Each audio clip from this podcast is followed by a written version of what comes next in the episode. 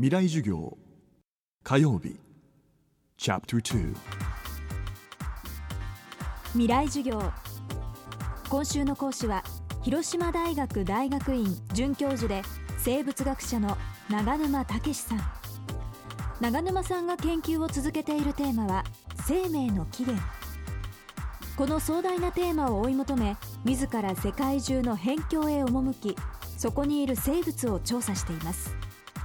この研究は辺境生物学と呼ばれ新しいジャンルの学問として今や世界中から注目を集めています。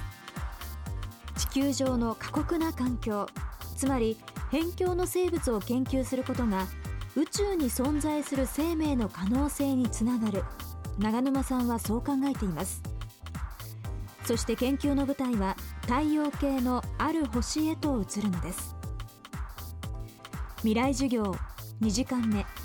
テーマは木星を目指せ。火星はね地球の10分の1しかないんでサイズがね。ちょっと先に置いちゃって冷え切っちゃってんですよ。ちょっと火星は元気ないんだけども今でも元気のある星があってそれは木星の衛星エウロッパ。まあ、元気っていうのは火山活動ですけども火山活動があって、まあ、エウロパそのものは表面が氷で覆われてますから火山活動見えませんが必ずやその氷の下に火山活動があってその熱によって氷が溶ける。つまり氷の殻の下には液体の水海があると。そして海底火山がある。なんてことがもうほぼ確実だと思われてるんですね。で我々地球の海底火山においてもう非常に変わった不思議な生き物をたくさん見てきました。でその中のあるものは太陽の光が全くなくても困らない。地球内部からこう火山で湧き上がってくるエネルギーがあればいいってもんなんですよ。で同じことじゃないですか。エウロパの内部から湧き上がってくるエネルギーで生きていけるエウロパのオリジナルな生物がいてもいいじゃないかと。そういった今期待を持ってエウロパの生命探査ってものを検討しているところですね。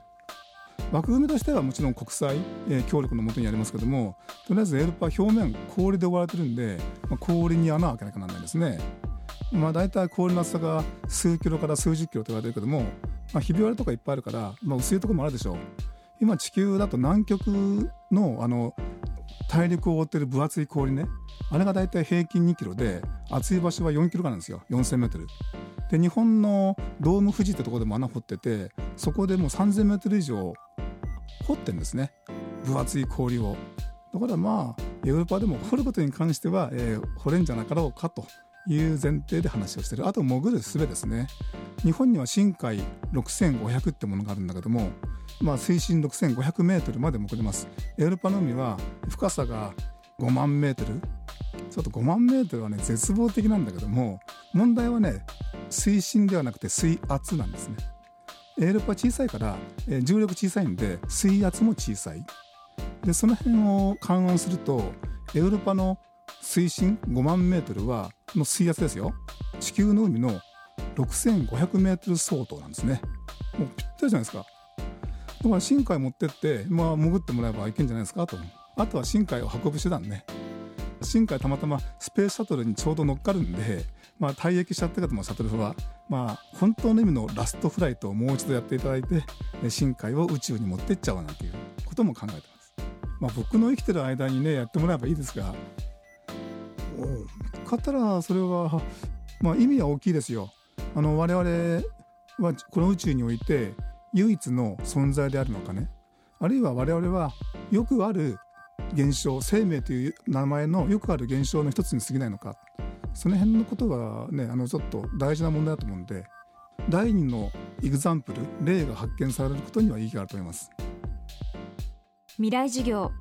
明日も辺境生物学者長沼武さんの講義をお送りします。ここで東京 FM と JFN 加盟38局にある FM の祭典 FM フェスティバル2011未来授業明日の日本人たちへのお知らせです。